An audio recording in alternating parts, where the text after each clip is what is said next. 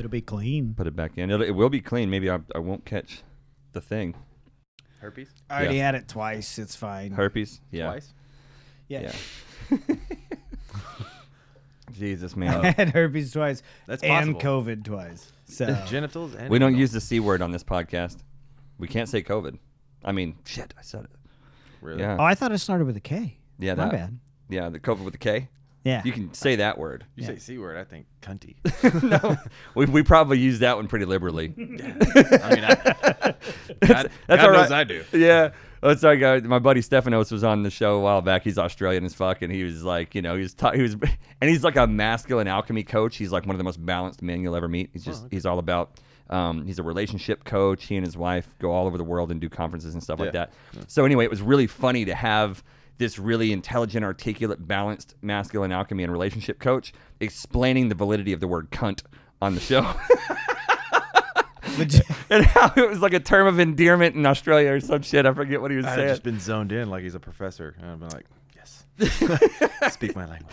yeah, dude, it was awesome. No, it- we we we probably used that pretty liberally. Well, the good news is, I it looks on the screen like our sound waves are coming through properly, so that's good. That makes me happy. So anybody who's listened to the show, if like the volume was shitty before, we apologize. We're still we're always working out how to make things better. it's we, but we've got a- Figuring it out in real time. Yeah, we've got we've got consistency now though, so it'll be good.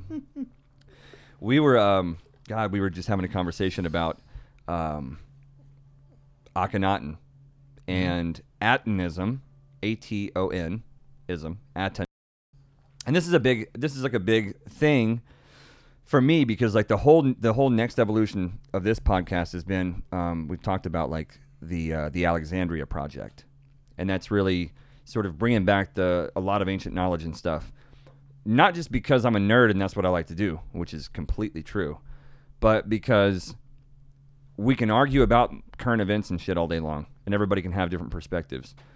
But the alternative to that is to like trying to develop a common understanding for the audience and for all of us of like a, bi- a broader worldview, like what the fuck is going on in the world, you know, and, and how, how how through history these things have evolved out, right?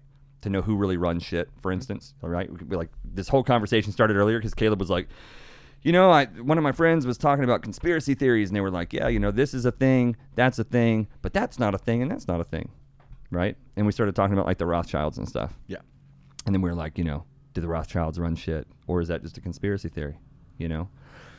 But if you understand the history of Atonism and of the Rothschild family, and um, you know what what their whole history has been back, you can trace it all the way back to Egypt, and then it becomes, you know, 3,500 years of history that proves the point, right? Yeah. Instead of just arguing about today who's got the most money? Is it Bezos? Is it the Rothschilds? Who's running shit? Is it Mark Zuckerberg? Is it the deep state? Is it whatever? It's like there's there's an, a higher dimensional fucking thing going on, you know. Yeah. And the guys that run shit are participating in this higher dimensional battle, and this is like the battle of good and evil, the battle of angels and demons. Um, and yesterday we were talking about uh, Wonder Woman, Mhm. right? And how Ares in that in that movie is not like uh, it's not like your Greek god, you know. Ares is not some some horned mythological creature. Not to get off on a, a horrible movie tangent, which I will We, do. we love to do that.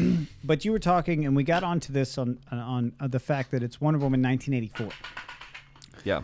So they just dropped a trailer that same day after you guys left. I watched of a very famous sci-fi novel, uh, the the Dune saga. I don't know if you know anything about Dune, um, but Not Doom like the video game. no, no, Dune. Dune, like, a sand- dune. dune. And so basically, it's a movie that came out in 1984 that's being re-released now. And I watched the trailer for it, and then this morning I thought, ah, in the background, because here at the office it's kind of nice. You can put on something on the TV and sit there and do your work in front of the computer. I put on Dune, and I realized it was released in 1984. And if you don't know anything about Dune, basically it takes place in the year 10,000 and the entire galaxy is uh, beholden to this thing called spice, which can only be mined from this one planet, and the entire planet is made of sand, right? And then the metaphor hit me really hard. I was like, oh, this is oil. Unobtainium. This is Unobtainium, right? unobtainium. Yeah. This is oil. We're- Vibranium. We're, going to a planet made of sand, and we're taking over this planet. We're taking it from the people that belong there Right. because we need that mineral that belongs there, and that's what's powering everything else in the galaxy. And I was like, oh man, this was like this book was written in like. d- Don't quote me, but way before 1984, several years, uh, 60s, 50s, something like that. It was Right. one of the first sci-fi novels, uh, but it, it's a giant metaphor Mm-hmm. for what we're still doing to this day, which we'll still probably be doing if we don't change something in the year 10,000, is taking over something for its freaking resources. Why do you think there's been such a big push of uh, delete our history? You know, take down all Right. that shit. It's racist. Right, Yeah. right. We got to get rid of it. We don't want to talk about that. So we can we're repeat just, it. We're, yeah, we're, we're going to do it again, Yeah. but we don't want you to know what we're doing. Yeah, yeah, hundred percent. Yeah. So, so Dune was written in 1965, 65. Thank Yeah. you. I was going to say 20 years, but Yeah. it, it, it's it's wild. and people saw, yeah, people saw that. Then I was just to your point. I was listening to, you know, um, everybody knows I listened to the like Manly P Hall. Like I binge it as much as I can, all his lectures and stuff. And um, you know, he was doing these lectures in the 40s and the 50s and the 60s and the 70s and the 80s, and you can get. It's crazy. This dude was so dialed in in the 40s, talking about the direction we were going as a society, the the like the the, the dissolution of, of morals and ethics and an understanding of proper spirituality and how religion had become corrupted and science had become corrupted, Yeah. and it was just driving everybody apart, right? Just creating a bunch of white noise and conflict and you know argument um, about materialism versus spirituality, but also around profit and oil and war and all that stuff. And it was just it's crazy to see a book like uh, Dune that's 50 what is that 55 years old 60 it was in 65 so 55 years old and they were back then they were writing about this stuff right and this is before iraq before afghanistan before iraq part one This is also before cell phones and Fox News Right. and MSNBC and all the noise. And these men had time. You know, it's that Duncan Mm-hmm. Trussell, uh, this poor bastard. There's somebody. somewhere there's some poor bastard sitting by a waterfall without a phone or there's poor some poor phoneless bastard sitting by a waterfall unaware of how outraged he's supposed to be yeah. he doesn't have any clue how scared and angry how he scared should and be. angry he should be right now Yeah. That's exactly it, man. That's exactly it. And and these, but it's it's crazy that like these these visionary um, authors and and uh, thinkers and stuff knew this was coming. They saw it coming, you know, and that kind of gets like to the point that I always try to make is that, and why I've always felt like they make it such a point to destroy history because like we're seeing it right now, but it's happened before. They, they always destroy history. You know, it's like every couple hundred years or something, they just start a race. What, what, what do you think the Dark My Ages were? father's my favorite quote. My father always says, like uh, when I was young, and I always remember it, and I always repeat it in my head. Is you know, and it's true. Everybody says it, but he would always tell me, uh, "History is written by the conquerors." Well, who's in control? I Yeah, yeah. You only know what they want you to know. That's it. That's, That's and that's it. and, and and and we think of the conquerors in terms of the winners and losers. Yeah. Like, but we are a third party to that. Yes. you know, like Because there's somebody yeah, higher than that choosing who's winning and who's losing. exactly. So it's like, whoa, we're playing 5D chess here, and we have no clue we're even in a game. Yep, that's exactly it. And, and yeah, we don't we don't even have pieces on the board in some cases. Yeah. You know, and and that's the thing is that's why. I'm over here fucking off with jujitsu and, and coughing and shit. And uh, meanwhile, people people are fucking ruling the world. I'm like, God, Yeah. what do I gotta do?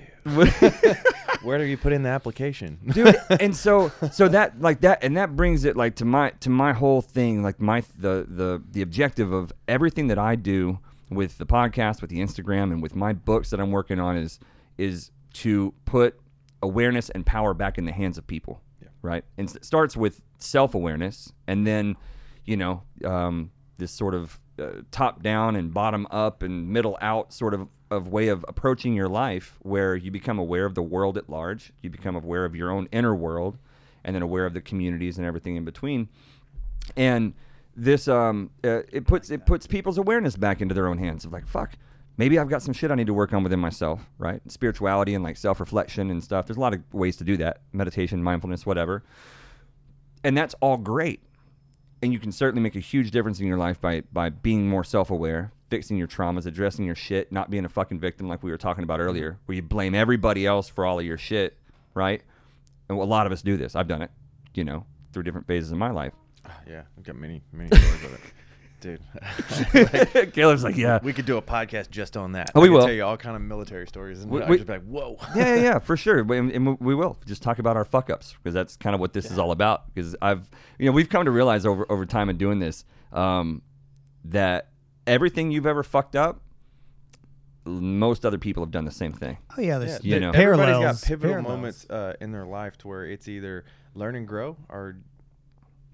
Yeah, that, yeah. You just you know, merry-go-round. and you and the Keep ones doing the that- same shit. The ones that just blame everybody else are Yeah, the ones yeah, that don't grow. You put a quarter in, it goes around and around, it goes up and down. It's all We- we happy. talk it's all about- happy. We're gonna Yeah. keep going on this merry-go-round, right? Because it's up and down, it's round and round, and we're gonna keep going, and people live their lives that Yeah. way. Well, and it feels different. You, you just made a really good point I never thought about with merry-go-rounds is that they're not just boring and going in a circle.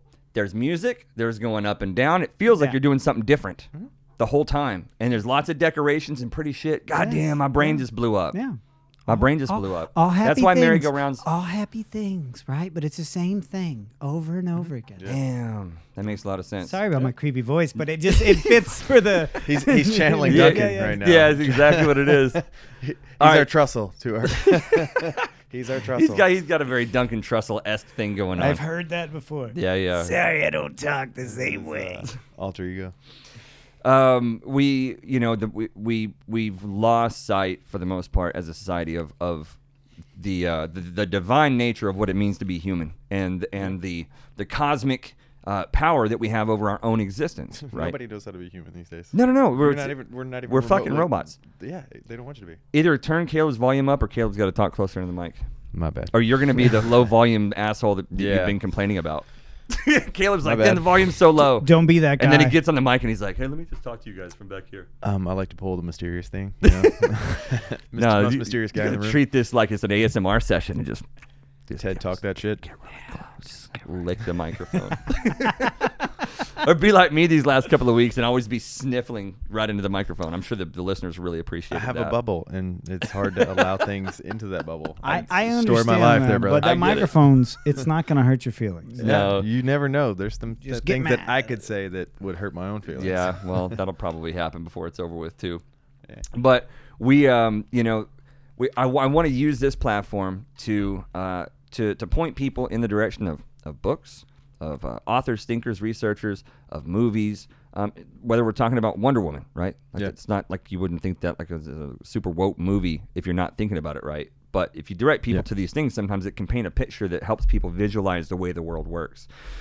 And we had this whole conversation about that yesterday. Like Wonder Woman's a pretty dope perspective on if you want to understand the way that the gods, you know, Ares or whatever exists, like you don't have to picture him as this sort of superstitious, goofy ass, primitive, you know, mm-hmm. like some primitive people dreamed up this Ares god of war bullshit. Because that's we tend to look at the polytheistic people as like stupid Yeah. or savage or underdeveloped or uncivilized, but Wonder Woman shows exactly what that is. Like I don't know if I can explain this, but like we have, you know, we're made up of all these different spirits, the good and the evil, and all this mm-hmm. shit. And when you put a bunch of people into a group collectively, those those spirits mesh together and at a higher dimension.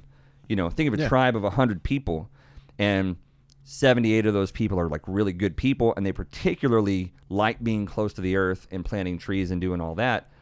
That whole tribe is going to look like mm-hmm. it's governed by this higher god of nature and of, of balance and harmony with Yeah.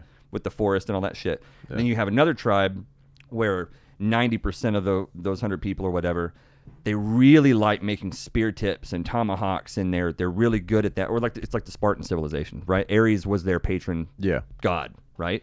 Their whole civilization was built around war. So you don't have to look at Ares like he's an entity. Like if you're a Richard Dawkins scientist guy or a Sam Harris guy, all these people who like to make fun of theistic people, Mm-hmm. they're missing the point, right? You don't have to look at this like it's a construct. It's it's an Yeah. etheric, higher dimensional, like a, a fractal expression of the collective um, shit that we're carrying around inside of us in, a, in any given group. Yeah, yeah, yeah. You know what I mean? Uh, so what we got onto earlier was was the concept of, um, which I, I think is one of the most fascinating concepts in in my worldview to think about, and it's probably one of the things I get the most questions about on the podcast, like ever. It's what I've always getting the gotten the most questions about. Is sort of a who runs the world, why, and how long has this been going on? Oh, It- good questions. What are your answers? Please- I mean, please it's- tell is me. It perspective, because uh, if we ask Beyonce, Yeah, girls. run, girls run the world. Girls run the world. if you ask Queen Bey. Well, she runs part of the world, right? Yeah, she that's does. if you if you go down YouTube rabbit holes enough. Yeah, she's. well, she is. I mean, if you know, it, to to the point of all of this, the the Ares and the embodiment of these, um, you know, five dimensional entities here on Earth. I mean, Beyonce is sort of the embodiment of one of these goddesses, if you think about it. And I think Oshun. Well, yeah. Absolutely. I think So, Oshun right now- is the goddess she sort of embodies, if I remember. if the uh, if the world ended, like let's just say something happened, Armageddon, human race was wiped out.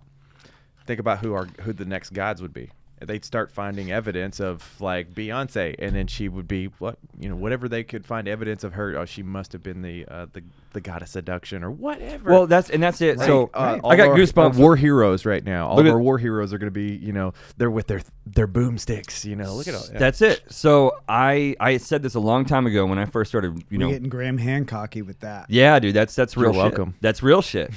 Uh, I'm not. I'm not that illiterate, guys. Yes, I. I no, no, swam. no, I, I- I- swam a little bit, but but I read too. I love the point, though. I love It's- the point. Well, so to take that point further, because I dig it too, um, I, I noticed this three or four years ago when uh, when all this shit really started clicking for me, and I um, spent a lifetime studying mythology and all that stuff, but I never had this sort of vision of it. I was reading Wikipedia pages about the different gods, oh, nice. and then I realized they were reading exactly like if you were reading a Wikipedia page for Kanye West, Kim Kardashian, Beyonce, Jay Z. If you're reading all, and I swear to God, guys, anyone listen to this, I'll stand by Yep, this. yep.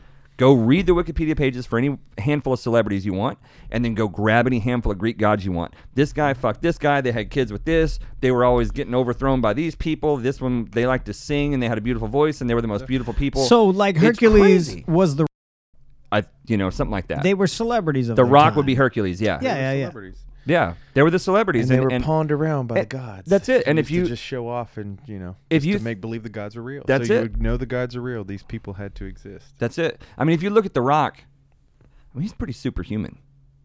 definite. There's not another one. No, you know what I mean? Or like, or like the Dude, mountain. I train to fight almost every day of the week, and I would be terrified if he came into a room in a, in a bad mood. Yeah, yeah. like, cause I'm like, That's all you do. This is gonna hurt. You don't want any part of that. He's he's he was um. You know, I think about like the Bible. You know, in Genesis six, and then there's countless other references in other mythological books and documents. But you know, they say that there were giants in the earth in those days, and um, that the uh, that the the sons of God saw the daughters of man and saw that they were beautiful and came unto them and had children, and they were the great men of renown and the heroes of old. Yeah. And then and then that, so that's the the bad Bible. ones were Genghis Khan. The bad, yeah, you know what I mean, and that's it. And then we can trace that back even further if you wanted to.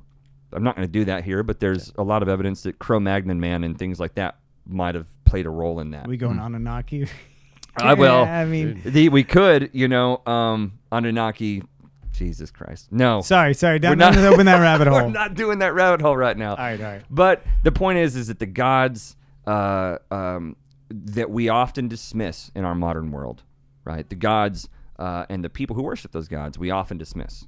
These polytheistic people were goofy, they were silly, they were superstitious. We've risen above that now. We have science and Richard Dawkins, right? This whole other way of looking at the world that really doesn't answer any existential questions. No, because it's measurable. Yeah, it's all got to be seen and felt and five sensory and Right. If all it's that. not measurable, then it's outside of realistic. Yeah. That's that's where I'm at with with, with a lot of that. Is Richard Dawkins wrote a book. Um, I keep throwing him under the bus because I used to like love that guy, and then after sort of having my spiritual awakening, I realized that he's got half of everything exactly right.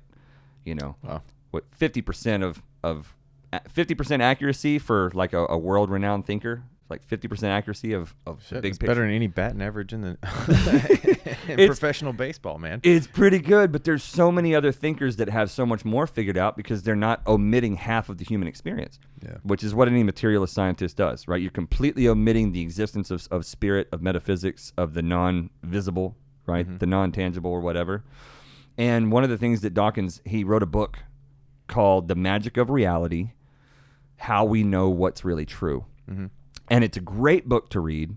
Uh, and I read it with my kids. So like you can read it with your kids or you can read it yourself. It's it's written in he's he's a great author. I love Dawkins as an author. But as a thinker, it's like it's hard to read because the dude just has half the fucking thing figured out, and this guy is like one of the leading thinkers on the planet. So it's it's it's constantly making fun of anyone who who who understands the existence of the non-physical. That's just his whole existence is about just just belittling and making fun of anybody spiritual, right?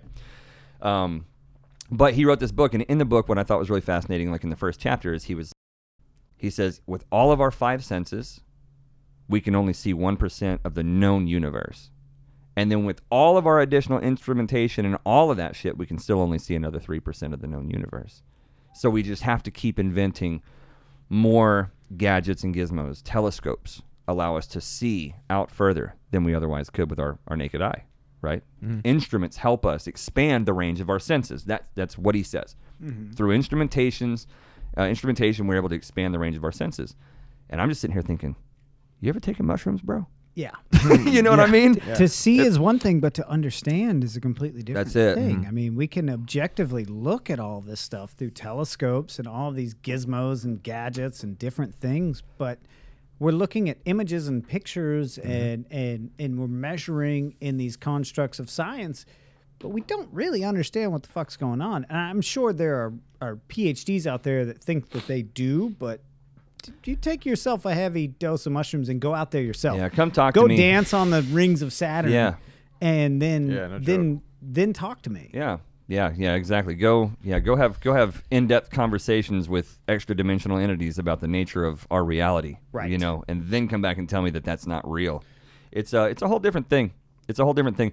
I just think it's interesting that you know there's um, we we do live in a place where our religious institutions are are virtually non-spiritual, right? S- certainly in the West, like all the monotheistic ones, like you're not spiritual if you're if you're monotheistic. You're not really. We, we used to be that way. Yes. There's not a lot of spirituality there. It's a pretty watered down, vanilla, you know, mundane um, sort of sense of spirituality. You know, it's very um, outward. Like I pray, I speak words, I go to church, I kneel, I wear nice clothes on Sunday. I um, It's I- showy, It's very showy, and it's not very internal. superficial. It's, not superficial. internal. Yeah, It's, not not internal. yeah, yeah. Once you unlock a, a more, um, I don't know, holistic spirituality, Ho- that holistic would be a thing, but it's it's really. I mean, experiential, or it's it, it starts with you. yeah, Right. So that's the thing that these uh, Judeo Christian monotheistic uh, religions that we grew up with are, are not exactly teaching is is you know what they teach is kind of the opposite is it's not about you.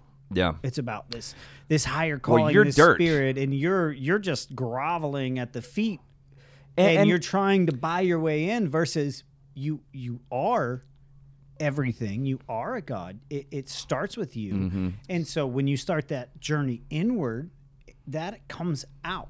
yeah. But they don't teach that. It's it's all about um, being this servant, and and I I totally understand uh, the truth in that, and I've seen very very great human beings, many great human beings follow that path and do wonders.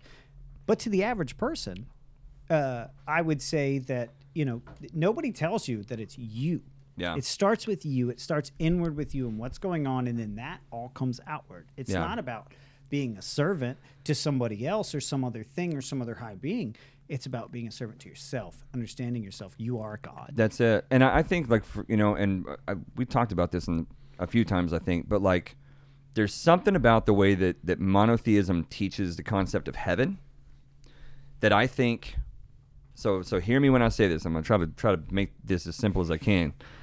There's something about the way that monotheism teaches the concept of heaven that I feel like intentionally unsettles people about the nature of the afterlife. Okay. Yes. So what I mean by that is the whole time I was a Christian as a kid growing up, I, I would ask people like, "What happens in heaven?" And it's like, "Oh, you just um you turn in, you go up there with the angels, and you just spend eternity singing praises to God."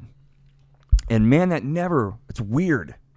It's weird. Doesn't sound fun. Doesn't sound fun. It sounds very totalitarian. Sounds very theocratic. We're all sounds going to sit at the feet of God and worship Him all day long. for eternity. I'm like, man, an hour in church on Sunday is rough.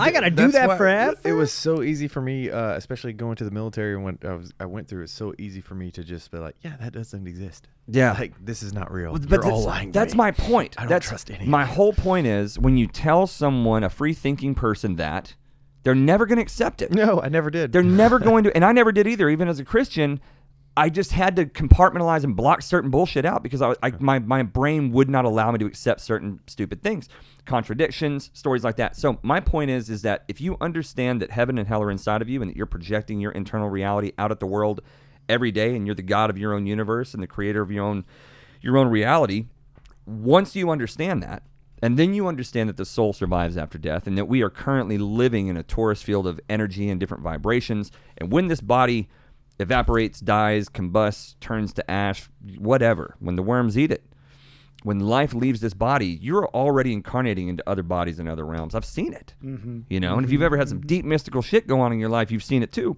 Um, I don't know how it works. I don't. I, I don't know. The only way I can think of it, I always seem to think of it is like, is it is that our energy and our life force and all that stuff is like a river, and like I know you guys have been like out in the streams and the rivers and the forests and stuff. And if you move some rocks out of the river, the water will flow into those those rock holes, right? Because it has to. Because now there's a hole, and that energy has to go fill it. And the way I think of reincarnation, um, which I also think is, by the way, happening happening simultaneously at all times, because time and space are an illusion that we just experience in this 3D reality. construct, It's a construct, right? That allows us to go through these motions and through this this, this timeline in this 3D and experience moment to moment um, reality. But I think with reincarnation, it's like the lessons that our soul has learned, and our soul begins to take on this different shape. Like think of it like a like a DMT light sphere. We talk about these entities, you know, that you encounter. Um, think of us as being like a, a mirror ball in the middle of a dance floor. You have all these little mirrors and lights, and it all reflects in different ways. And with every lesson that you learn and the different growth that you go through, your your little light body begins to take on a different shape and different character. And as your physical, biological Earth 3D body dies, that light sphere, that light body, whatever, now has to flow like a river into the spot that's been created by the new lessons and the new growth that it needs to undergo. And it will then flow into the appropriate vessel, which already, again, exists outside of time and space. So it already knows what lessons that body is going to encounter and learn, right? So it just slides in like a shoe that fits on the right foot. That's how I see reincarnation working. I don't know if that makes any sense. I probably shouldn't have hit that. I probably shouldn't have hit that vape before I started talking. No, that, that that fits perfect. I was um, uh, unfortunately just at a, a at a funeral. Yeah. Um, with uh, some of my family members had passed away, and, and I'm I'm listening to the preacher preach, and, and he did a beautiful job, and I, I that it was right in line with their beliefs, and I thought about when I die, um, what would I want the words to be said yeah. over me? And I know exactly what I'd want. I don't know if anybody would say it, but He's away. Adam. Adam, follow me here. What is God as far as an algorithm goes? It's a binary fractal self-replicating algorithm that creates and animates all things. Yeah, that's what I once said. That's it.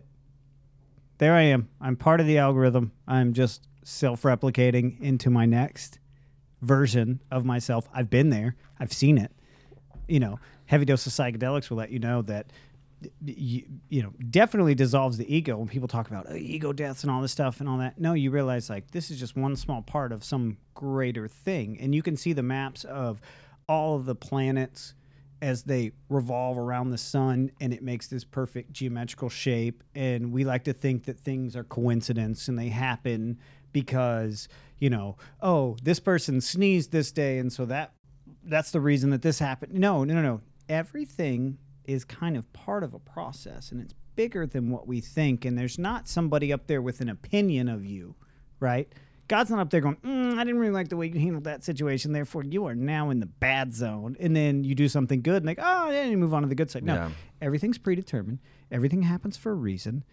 It doesn't mean that you don't have some sort of free will. But I think the more you become aware of that free will and of the pattern that that could take shape in your life, like the Dharma or the Tao or whatever you want to call it, like the Tao is a good way of looking at it, Wonderful way. right? Yes. It's it's it's, it's the way. Um, the more you come in alignment with that, that Dharma, that destiny, the Tao, whatever, the more your free will actually sets you free, and the more your free will is no longer the thing you're a slave to, where you're just responding to impulses and all your lower thoughts and all that shit. Exactly. You know, That's and you're not see it. judging yourself along the road. Right. Right. You're not going, mm, I didn't do exactly what I, because everybody has regrets and everybody has, you, you ever take a shower and you go, man, I wish I would have said that, like in the shower eight hours later after a conversation or whatever. It's not that everything's predetermined, but it also isn't that what you did judges what's going to happen to you later. There is a, as Robert Grant put it, a mathematical equation to what's happening. And there's just more to what's happening than I guess, you know, what, what a lot of people walk around and understand. Um, I think people are afraid, like the religions have made people afraid of everything, of being human. You know, you made people afraid of being human. You make people afraid of their own nature. They're afraid to uh, to make decisions that don't fall in line with some imaginary set of rules. One of the things that Manly P. Hall said yesterday that I heard that blew my mind is that as societies, we suffer because we are trying to navigate a divinely created universe with man made laws. And that's essentially what religion does, right? They Mhm. put a bunch of crazy, weird rules. Uh, Thou shalt have no other gods before me, honor the Sabbath, don't eat shellfish, throw gays off of rooftops. You know what I mean? Like this weird shit that doesn't make sense. And I think that like one of the things of like ancient people, whether it's tribal people or some of the more like we might consider maybe more civilized, like the Egyptians and stuff, that have like a well constructed sense of science and spirituality that are, are melded together properly so that it can grow a substantial civilization that can exist with relative harmony right? To me like that's like the highest civilization you can ask for right? Tribes are cool because you can have 100 people that should live in relative harmony but the more you develop a harmonious understanding of science and spirituality or of the physical and non-physical uh, it, within your society the bigger you can grow that society and maintain relative harmony Devil's advocate, spirituality, you know, but they had slaves. Mm, yeah. So just devil's advocate, like um, There's there's Yeah. actually no evidence of slavery in Egypt, which is interesting. Kind of why I wanted to go into it. yeah, yeah, yeah. There's actually because you're gonna have that. That is gonna be an argument from anybody. It's like ah, they're Yeah. not that spiritual. They they had slaves. yeah. That's that, Did they? The historically, there's actually no evidence for it. So the Bible, the Bible Mhm. is the only place you're going to read that, Mhm. and so that brings me full circle back to the Old Testament and back to Akhenaten and back to Satanism, the origins of Satanism. Um, so when you look at the Old Testament, one of the things that a lot of these like atheistic scientists and stuff do have right. Sam Harris talks about this a lot in very funny ways, by the way. Um, uh, and I think Richard Dawkins said like the the God of the Old Testament is one of the one of the meanest characters in all of fiction. You know, like this guy was not a loving God. This is not Jesus. I, You know, I used to say tell people that all the time. You know, at religion, I'm usually I was like, eh, it's just a kid with a magnifying glass, glass, and we're the anthill. that's it. Uh, well, that is your Old Testament God. Yeah. Ah, fuck this up. Let's flood it and kill everybody. Yep. But he's also perfect, and he also knows the past, present, and future. Right. The, the the intellectual acrobatics you have to put yourself through to never could. you, Never- know, you can't. right. I tried. And I never found anyone I respected enough to sit there and explain it to me because uh, when they would try, I'm like, I, I don't respect you enough or your intellect to like to believe what you're telling me. Yep. That's it. To I can't believe you. The answers are never convincing to a Yeah. thinking person, and that was the thing that I struggled with too. Yeah. And that's why I say that like the to understand truth, right? To me to understand truth like capital T is to understand the nature of how shit really works in the universe, right? To understand the nature of cause and effect, to understand the as above so, so below principles, as within so without. Yeah. To understand that everything is vibration, everything is polar, north and south, male, female, positive, negative, love, fear, all of that shit. To understand all of those things and how they were incorporated into ancient belief systems uh, is is to is to really have a different understanding of, of you have a different power over your life, right? Yeah. Because that's why to me like it's relevant to understand Egypt didn't have there's no evidence that Egypt had slaves. That's relevant. And it's also relevant that the Old Testament conflicts with that. You need to understand why it conflicts with that. Mhm. Who who wrote those books, what was happening at that time, Yeah. and what purpose did it serve to make up things that there's no scientific evidence for. Because that is a Which is very common with Egypt. Like they've so many theories on what even the pyramids are. right. But it's like that makes no sense. It's, it's it's it's the it's the capital of all mystery on planet Earth. You know, Yeah. Egypt is is uh you know there's other one places like it, but it's it it definitely appears that at least you know at some point in the past that Egypt Egypt was was was like the epicenter of of some important civilization. Yeah. You know, it, Yeah. it, and, and we know that like just even in our sort of recent ancient history, thirty five hundred years ago, Egypt was a very high civilization. Like whether the pyramids were built at that time or not or whatever, like there was real advanced shit going on there. Mhm. The priests were way advanced beyond Greece. That's where Greece got its civilization. That's where Mhm. you know all of our modern civilization really descends down from from Egypt in a way. Um, again, you start looking at why is the history all fucked? Why is the history all obscured? And why are Yeah. uh, you know why are things hidden and, and all of that? Why are we meant to think the Egyptians are bad people? Right. What what's there? So I, I always try to look at that too. I'm like, okay, so they're basically the Jews are telling us, the Jewish and the Hebrews, they're trying to tell us that the Egyptians are bad. Why? Like, Right. and then you start. I asked this question the other day, and I think you actually caused me to uh, ask this question. Um, one that I've never asked before was. Um, Gonna blame me for being the one to lead you to criticize the Jews? no, no, uh, not criticizing the, podcast necessarily criticizing in the Jews, flames. but I was I was literally asking. I uh, I looked. Somebody had said something, and I was like, "Why is it the Jews have been so persecuted?" I hear it all the time. It's like we've been th- persecuted for thousands and thousands of years, but I've never heard anyone ask why. So it made me ask why. You know, And, have you, uh, have you ever if you yeah. ever been in if you've been in fifty failed relationships? Yeah.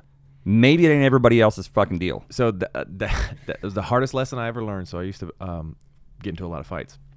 I was in uh, swimmer school, got into a fight, beat up my squad leader, beat the hell out of him.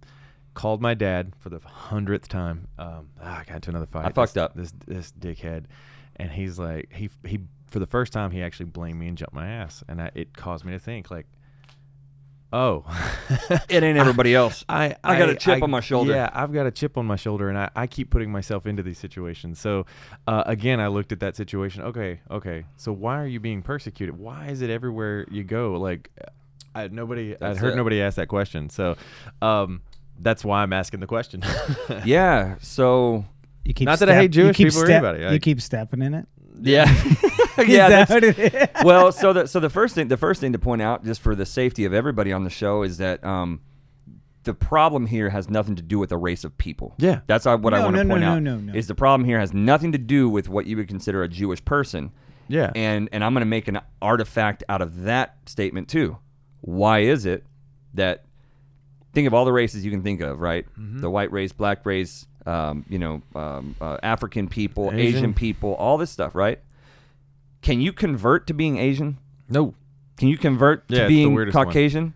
Yeah. You know what race you what what race slash belief system you can convert to, but not be born into, but you can also Yeah, be born Jewish. Jewish. That's the only one. to, to, to your point, they I just can't, I can't convert to Irish. No, you can't convert to they Irish. just recently in 2019 classified uh, Judaism as a race. It Yeah. wasn't that before. Yeah, yeah. It's So, a so religious now it's belief. now Yeah, it's all of a sudden a it's- race. Now it's a Religion race. and They've then been around for thousands of years, and all of a sudden became a race. Just Yeah. now. Yeah. Just now. Yeah. So uh, at this point, just so I don't, so I can fall back on this if I catch myself going down a rabbit hole, this is where I want to direct you guys to the work of Michael Tsarion, T S A R I O N. Michael Tsarion um, talks a lot about the uh, the um, the origins of, of what we're going to get into, which is Atonism and and the story of of the Hebrew people and what the Hebrew um, thing really is, and the nature of the Aryan people and what that really is, because all this stuff is connected. And instead of just listening to me and my bullshit, you can go research it and find thousands of years of, of ev- evidence throughout different things. Because there is um there is a belief system, which, which is what a religion is. It's a belief system. There's a belief system called Judaism, but you can be born into this Jewish race. Okay? It's an interesting thing. So you can convert to Judaism as a belief system, but you're not still a part of this race. And so the, the waters get really muddied here. Um, understandably so. So, first of all, I don't give a shit what race anyone is. I don't have a, a preference. Like I said, I'm very, you know, I love black women more than the rest of all the rest of them. But as far as like disliking any of them, I don't. I don't care. I have favorites. I have, I have favorites. I'm Uh, colorblind. I don't see religion. Yeah, Yeah. e- e- exactly. But but the um, race I don't care about. But belief Yeah. systems matter. Yeah. Belief systems matter. Yeah. Don't hurt And- people. Yeah, yeah, yeah. Don't, don't don't think that you're better than everyone else. that you that you're okay to kill people because of your belief system, or don't don't think that a belief you lose system that kills lots of people is a good belief system. Yeah. you know, um, and so what basically happened is is that what we consider the Hebrew people, you need to think of that as a, as a belief system that goes way back, right? The original Hebrews of Egypt were probably Nubians and black Africans, right? But again, it doesn't matter. The point is, is that the race was not the thing. When you're talking about Hebrew people, it comes from the word Ibaru, which is where we get the word Iberian, the Iberian Peninsula, right? Mhm. Have you ever associated Hebrew people with Spain and Portugal and No. It's not where you think of Yeah. that coming from. But the original Ibaru people came from Iba, uh, I- Iburia or Iberia. That's where they came from. Now, we can get into this some other time, but again, Michael Tsarion's got a good a good bunch of stuff on this. The Ibaru and the Aryan people were the were the the the scientist priesthood of Atlantis. That's what they were. And they brought this belief system at the fall of Atlantis at the end of the last ice age to the Himalayas, uh, to Peru, to Egypt, to Babylon, to all these different places, right? So in ancient Egypt, they talked about the sea kings, the sea people, and all this stuff. The Phoenicians, right? A phoenix rises from the ashes after a great catastrophe, Yeah. right? The Phoenicians, those guys were the, the the descendants of the Atlanteans. They were also six and a half, seven feet tall. They were also redheaded, right? Mm-hmm. They also had a very advanced system of, of language and stuff. And I've done linguistic comparisons on Phoenician next to Hebrew, next to Egyptian, next to ancient Gaelic in Ireland. Um, it's all the same thing. It's all the same thing. So if you just imagine some island in the middle of the Atlantic that sank, those people are going to diffuse Yeah, absolutely. in all these directions, and they have to go through. The, yeah, so they're going to go through the Iberian Peninsula, through the Mediterranean, through Greece. Ancient Greeks, another one of these languages. They all came from the common tongue of the Atlanteans. People Yeah. made it out of Pompeii, Right. right? You know, like people- Absolutely, they- they- not a lot. Not a lot. and that's key. Not a lot. Not a lot. But they did. People made it out, and they made an impact. And you know who who who would have who would be the people to make it out? The homeless people are probably not going to make it. Yep. Right? They don't have transportation, they don't have resources, they don't have food, and they certainly don't have a lot of foreknowledge of what's going to happen. Mm-hmm.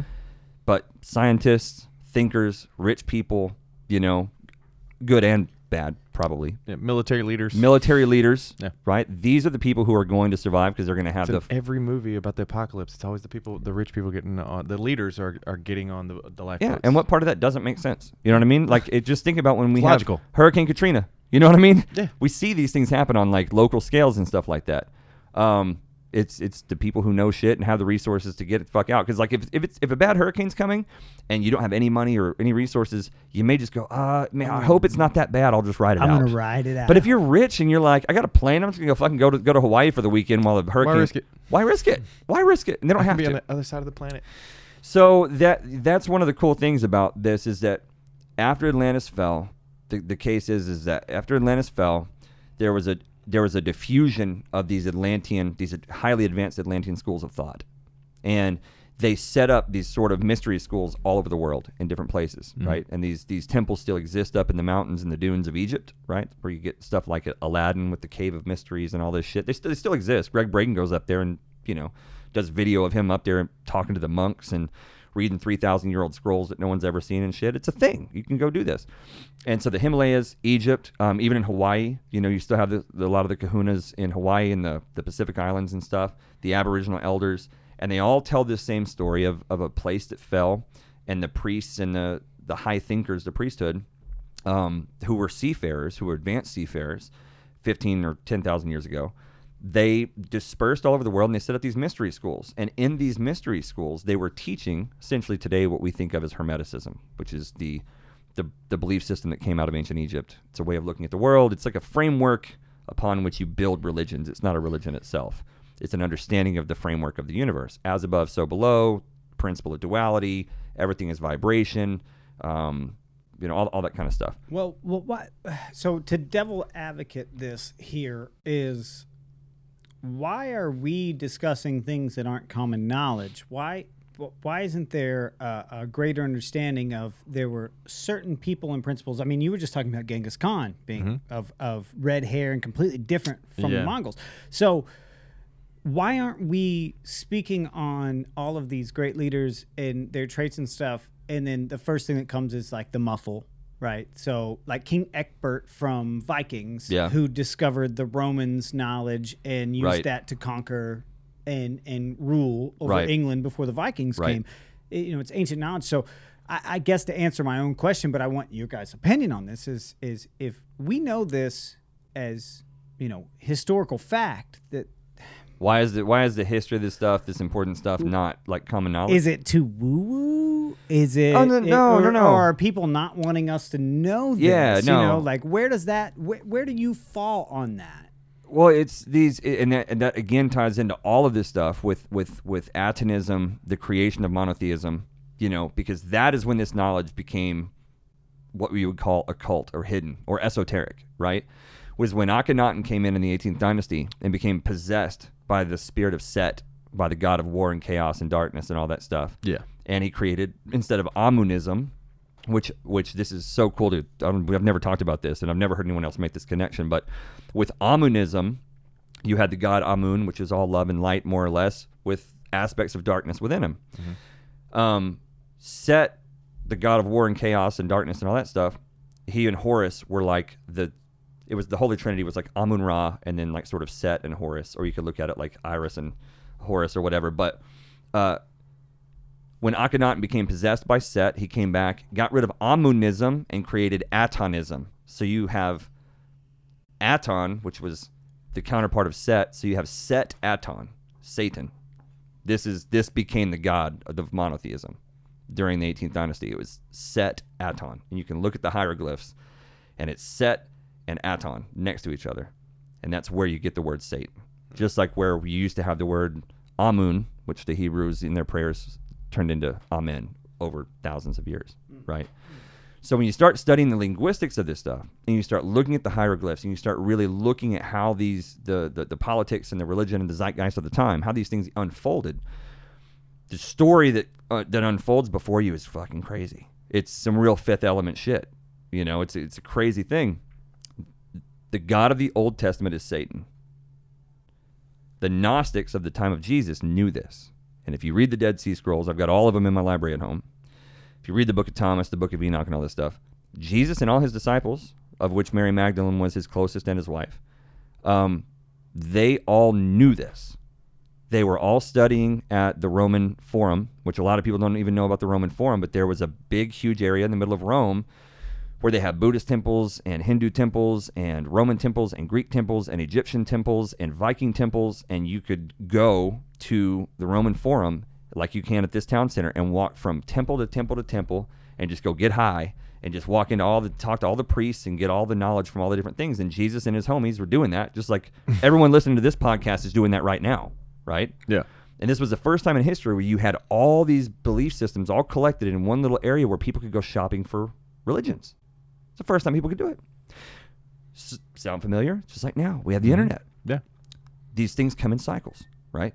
Uh, golden age, silver age, bronze age, dark age. Back in, you know, it's it's it's all that thing.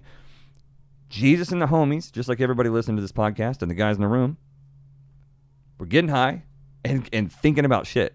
They were thinking about the big picture of the world, and, and they, for the first time in forever, they had the ability to compare beliefs and to compare ideas and do all this stuff. And what Jesus and Apollonius of Tyana and all their disciples and friends, just like all the followers of this podcast and other ones like it, what they began to realize is that there were patterns between all these religions, that they were all mm-hmm. basically saying the exact same thing, and they began to read between the lines of what the common threads were that that wove all these things together, and they went, "Whoa." You got to watch The Man from Earth, man. Okay. I will. It's, It's, it's on my list. basically the same take. Uh, uh, uh, just a short. It's a guy who accidentally survived from caveman all the way up th- up through, Mm. you know. But it all takes place, and he's just trying to explain to his friends, and it starts out as a game. And he turns out he had studied with Buddha, Oh wow. and he and uh, one of the religious scholars in the room got really offended because he ends up making the connection. He doesn't say he's Jesus, but he makes that connection. He's Right. like, I just it got out of hand. What happened didn't really happen as you know it. And I just wanted to he goes, Buddha was the best man I ever met. And he goes, and I just wanted to take his word. And of course it was Yeah. hundreds of years later and uh, yeah, so it's and he ta- the same teachings It's all he tried to do, and he goes, and they were, you know, they tried to sit there in, in the movie. It's like, oh, show me your scar. It's like, I don't scar, I don't, I don't scar. So I Right. just got him walked out. Well, I- you know, and- he's like, I learned from Buddha how to drop my heart. It's just a really great, uh, but it makes that same That's connection in that moment. That's dope. I, yeah, I'd never heard of it till you told me about it, but I I want to watch it. I mean, and that's you would call that like a Gnostic. That's a Gnostic um, movie. It's like a Gnostic movie. You know what I mean? That's people who have this sort of perspective. Yes, You that's, know. that's the point. And The Matrix is like another Gnostic movie. You know? Yeah. My Yeah. kids were pointing that That's out the other day. Totally true. I'm gonna go take a leak. No, I'm not doing that. I just now realized that I took that half an edible, and that's like I was like I, I haven't smoked weed in I, weeks. I realized it when we started the podcast and you started talking and you said you made a Mitch, ah, I shouldn't rip that pen. I'm like, is he forgetting about that edible? I totally did. And that's how you know I took an edible. yeah, I'm just sitting here like, oh man, I wouldn't feel have the, offered the it brain to you if fog. I would have remembered that you took that. Because this one right here is, uh, it's a good one. What, It's what, kicking was my that butt. like I'm uh, not a doing week it. ago or or maybe two weeks ago? Two weeks ago, Two we did a weeks ago. podcast, and we got way too stoned before we started. Yeah. Wait till you take the uh, the sativa edibles that I got for the trip, yeah. bro. Bro, I took one before I came here, and I've been flying high. Dude, there for a minute. I'm not doing it. Dude, there for a minute, I was seeing colors while you were talking to me. I was like, this, is, this is awesome. Dude, I'm telling you, from now on, and I've been I doing. do. I train like this too. I so- know, but I'm done. I'm, if, if if I want to write some music or work on poetry or work on my book or whatever, I will take an edible. Or if I want to go to sleep, I'll take a thing or whatever indica. But I'm just I'm not I don't I don't like walking around like this. I don't like it. I do. I know you do. You and David, y'all, even you've got. Yes. you- Yeah. even you've gotten there. I, I, I, I hug my kid more. like I'm like, hey. See, and I guess I've gotten to a place where like I operate in my best place all the time. You Yeah. know, I I- fucking I love all my my kids. I'm squeezing, and I didn't used things. to. It's more of a like it, pain control at the same time, and then Yeah. keeping in a happy state of mind. And You're also it not helps walking me around with be more PTSD. casual. That's that for me. That's Yeah. a huge thing because like um, if not, man, I, I get paranoid in grocery stores. yes. Yeah. Yes. Thank you. Yeah, he's I the same can't- way. I can't. I can't tell you the last time I was in a grocery store, and it was with someone because uh, it was with Amanda because she keeps my. She has a natural ability to keep my anxiety down, Mm-hmm. and uh, I don't even like grocery stores. Yeah. And um, I don't go to. The, I order my groceries online, dude. I am six foot four, almost two hundred pounds, and I am scared to be in a grocery store. Yeah, I, I, get it. can't. I, I just don't. I don't like those things. See, and I look, make no mistake, I get why y'all do it. And I'm not even saying that I don't go through phases in my life for two or three months where I do the same thing. I just I happen to be in a place right now for the last couple months where You've hit the spot. I'm dude, I'm I'm I'm operating at fucking Happy peak for you. Adam for the first time in my life. Yeah. I'm happy for you. Appreciate it, you know. Um Still working my way up It's to gonna peak, Caleb. well, it's been a lot of fucking work, but f- let me tell you something. I told JC. So last night, yesterday was my birthday, which you guys came and visited with me. I appreciated that all day. Yeah. It made my day. Um, and then I went to my buddy's restaurant, and he just started feeding me tequila, and I hadn't seen him in six. Yeah. Mo- no, I haven't seen him in six, Crazy nine that months. we're only days apart. yeah, it really is. Five, five days, five days. Yeah. yeah. And um, I uh, I got hammered, dude, and, and I I haven't drank that much in forever. I've been like really not drinking at all for the last couple months, and um, I went home and had the most evil, demonic, horrible dreams I've ever had in my life. Last night was the worst. I mean, Alcohol. horrible, terrible things. And we had a friend of ours on um, the podcast about a year and a half ago, and she was like, uh, she's a powerful psychic, and she was like, uh, we offered her a drink, you know, and she's like, no, I, psychics shouldn't drink because alcohol is like a gateway to hell. And, you know, I'm psychic now. It's a new thing for me. I have no, it's a no experience with this psychic thing. But as of last week on my full, full moon ritual that we've talked about, like my brain's not the same anymore. My, you know, there's a psychic awareness that's never been there. There's new dimensions that have been open to me. And last night was evidence that alcohol is capable of pushing me to depths of hell in my mind that I didn't, I've never been to before. Yeah. You know what I mean? Not in dreams. In mushroom trips, sure, but like realistic, horrible, evil spirits involving my kids and just demonic, horrible shit. Yeah. And I and woke up four or five times going, "What the fuck is this about?" I'm not a drinker. Go back to sleep. Yeah, I'm just not. I'm not going to do it anymore. Like I, I can have a good beer every now and then, maybe a sip of good something, whiskey or something like that. But I can't. Yeah. I used to drink. I used to drink, and I mean, I was raised by alcoholics. Yeah. I was, so, I- but I just don't like. you're, I- you're ex-military. yeah. Sure. Yeah. But yeah, the alcohol. I, I was raised by alcoholics, but they're nice. alco- They're nice. Dude, chumps. they, they really are. But They- my, they are like my, the bad My favorite memory of your mom already is just like, bro. Uh, we're just sitting there having a conversation. Uh, JC, I don't know if he's told you about this, but I was having a. Co- Adam's talking to me.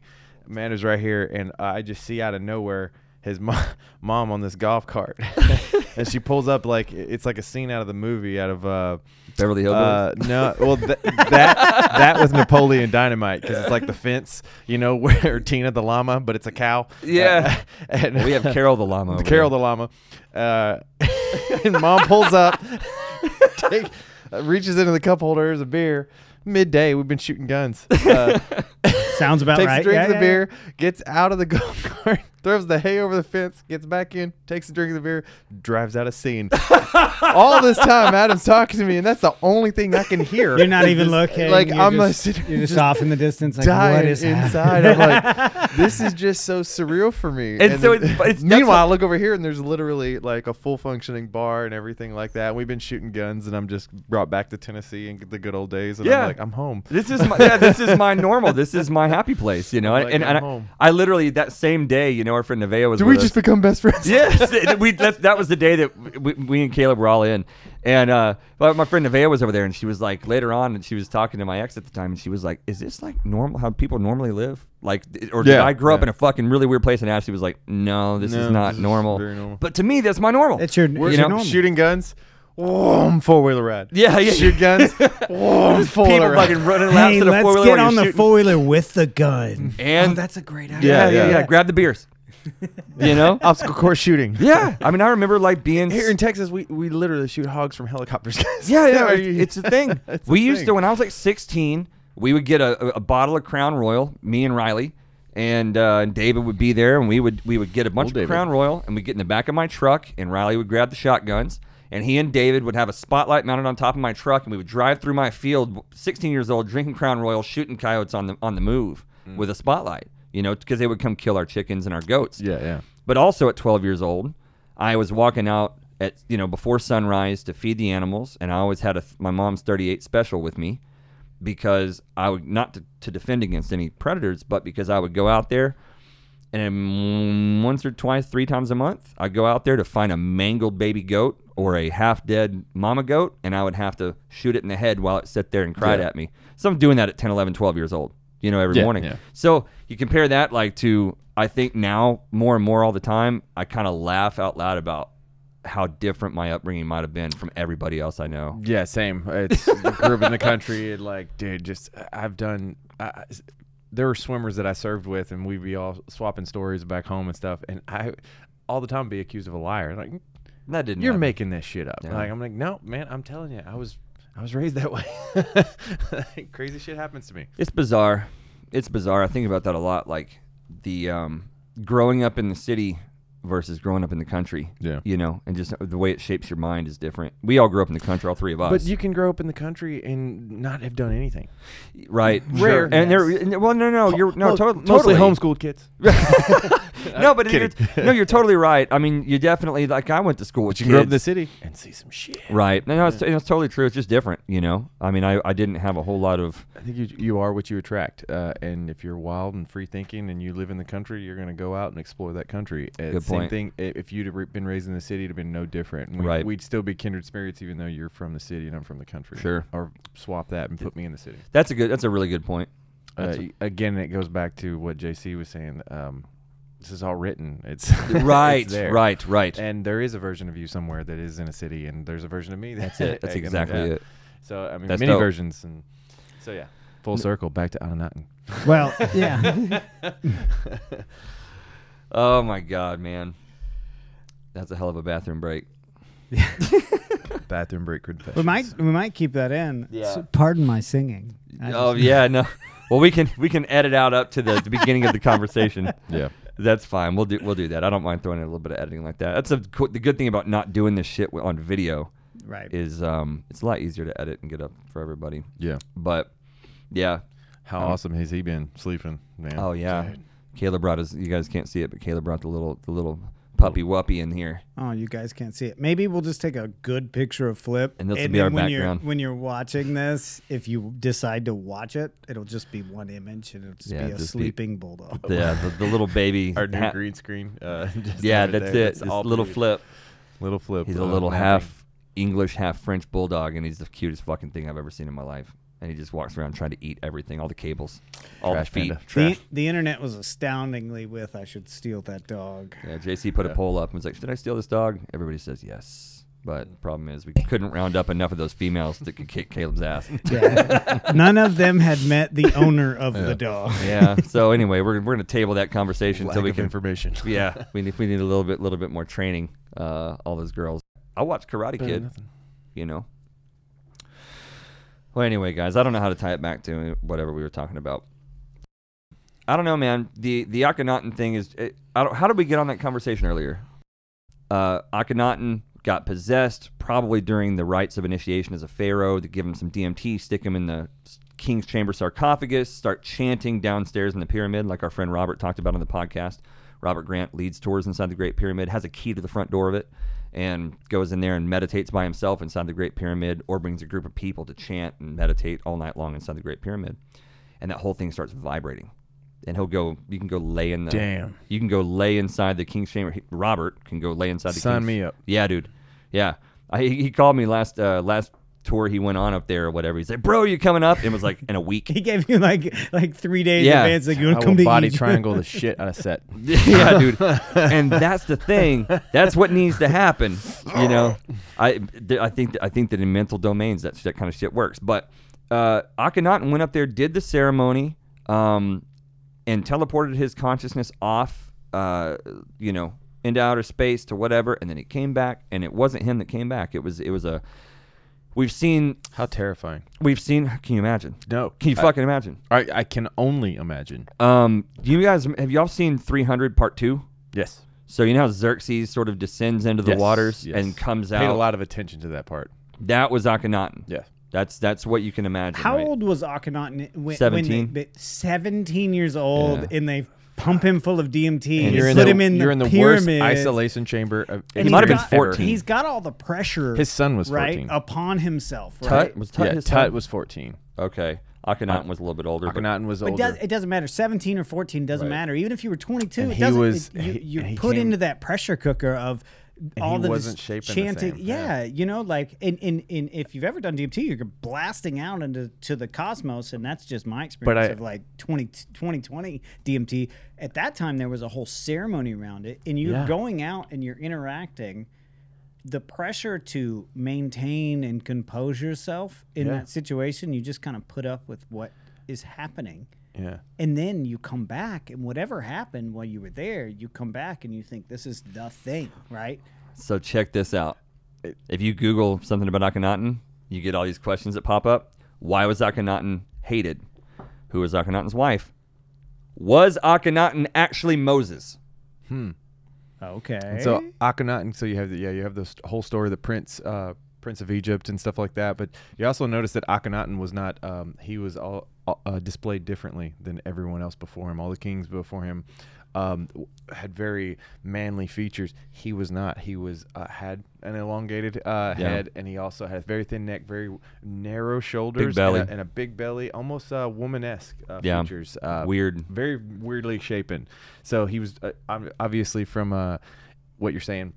Uh, he was possessed. It, it it actually deformed him, like, Yes. which you see Yes. depicted in every movie of any Yes. possession ever. It always the deforms you. Sith, the, even when you start worshiping the dark side and the Jedi and the Sith, all Starts of the Sith lords body, yeah. deform because of the dark power. Yep. it's uh, you see this in Damn, every bro. You see this every Goosebumps. day. that's that's legit.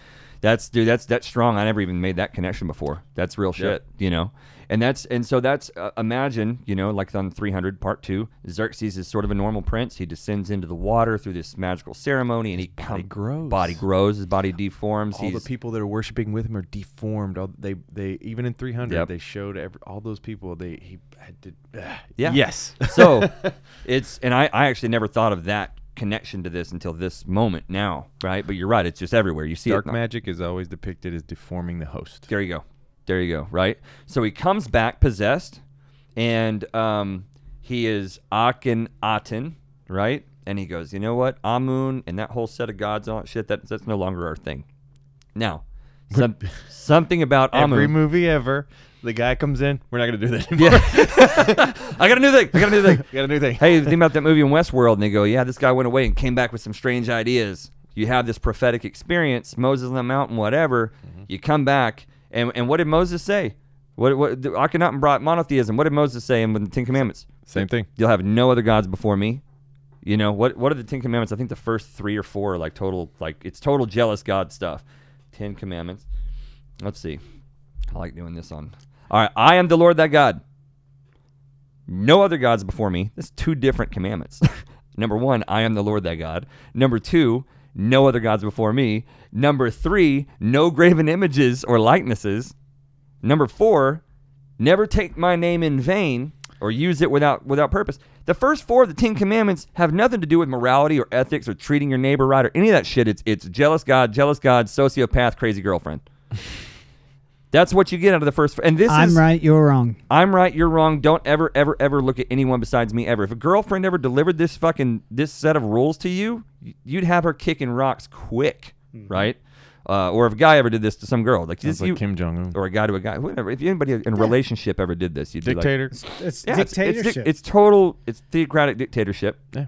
And and then even number five, keep the Sabbath day holy. It's not until like number six you get to honor thy father and mother, don't kill, don't commit adultery. This is like three pretty obvious fucking things. And these are the kinds of things that modern apologists for Judaism will say that, or Judeo Christianity will say like, without Judeo Christianity, we'd all be fucking savages. And like this is the this is responsible for the development of modern civilization. All the amazingness that this world is is all thanks to Judeo Christianity. Are Ben you- Shapiro says it's all 10 of the commandments, except for the bullshit four in the beginning, come from the 42 ideals of Maat, which was the wife of Thoth or the counterpart of Thoth. And she was the goddess of mm. justice and truth, more or less, right? Balance. All of the 42 ideals of Maat came before, but out of the exact same zip code as the Ten Commandments. So imagine, imagine if this was the the uh, ideology that we built our civilization around instead of that crazy fucking crazy girlfriend bullshit, right? Imagine. So yeah.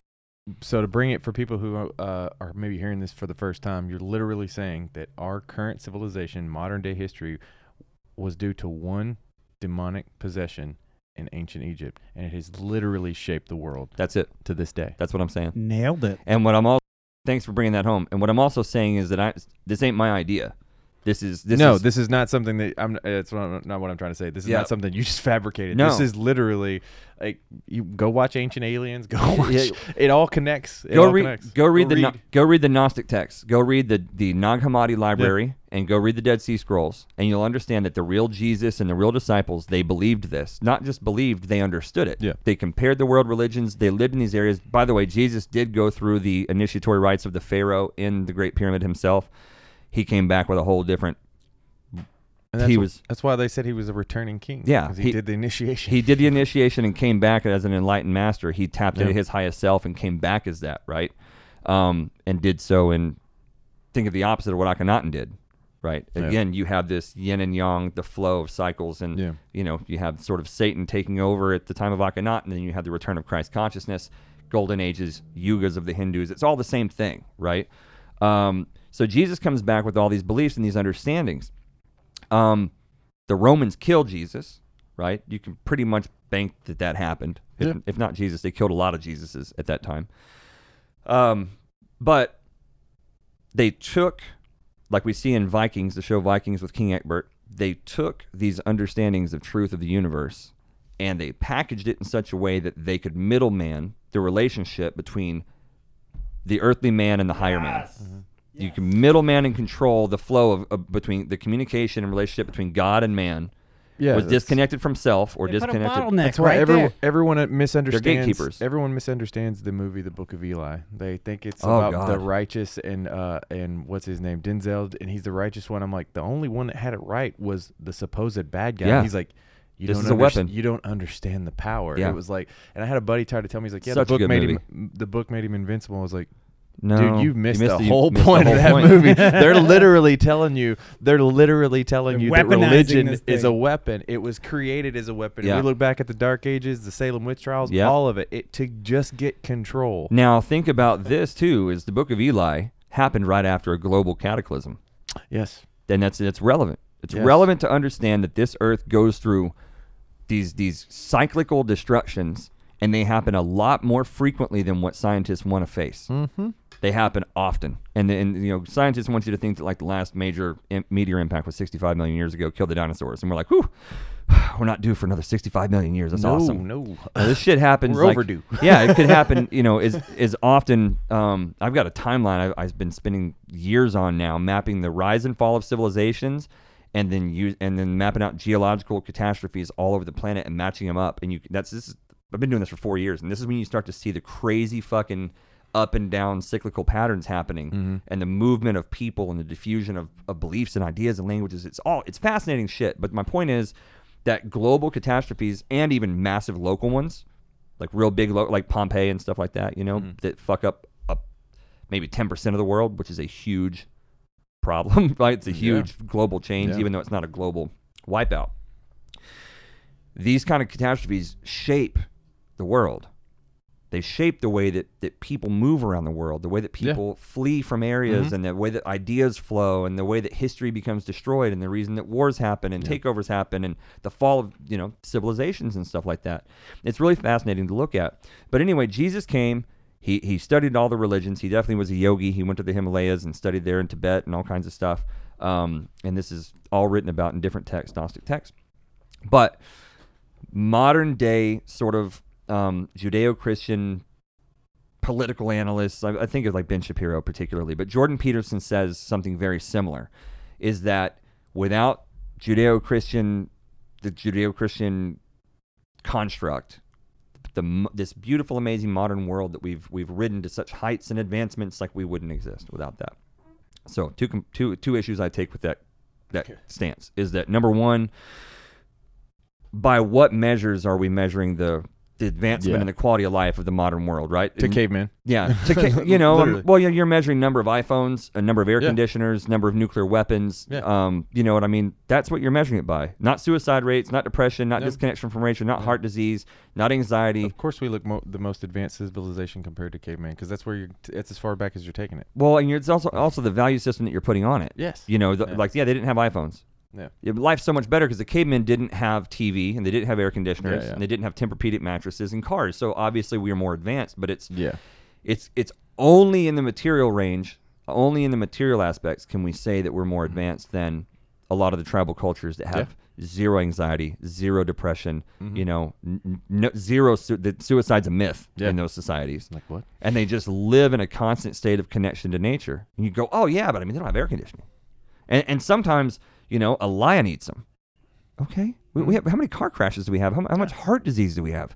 You know, like how how in the world is that more savage than what we're doing, right? When everybody's to a hospital, bro. yeah, exactly, dude. You ever like just considered the whole fact that the pharmaceutical world exists? Mm-hmm. You know, all, all of the the amount of drugs that everybody's on, Ugh. and you know, the kids that go to school and have zero outside time afforded to them by the school.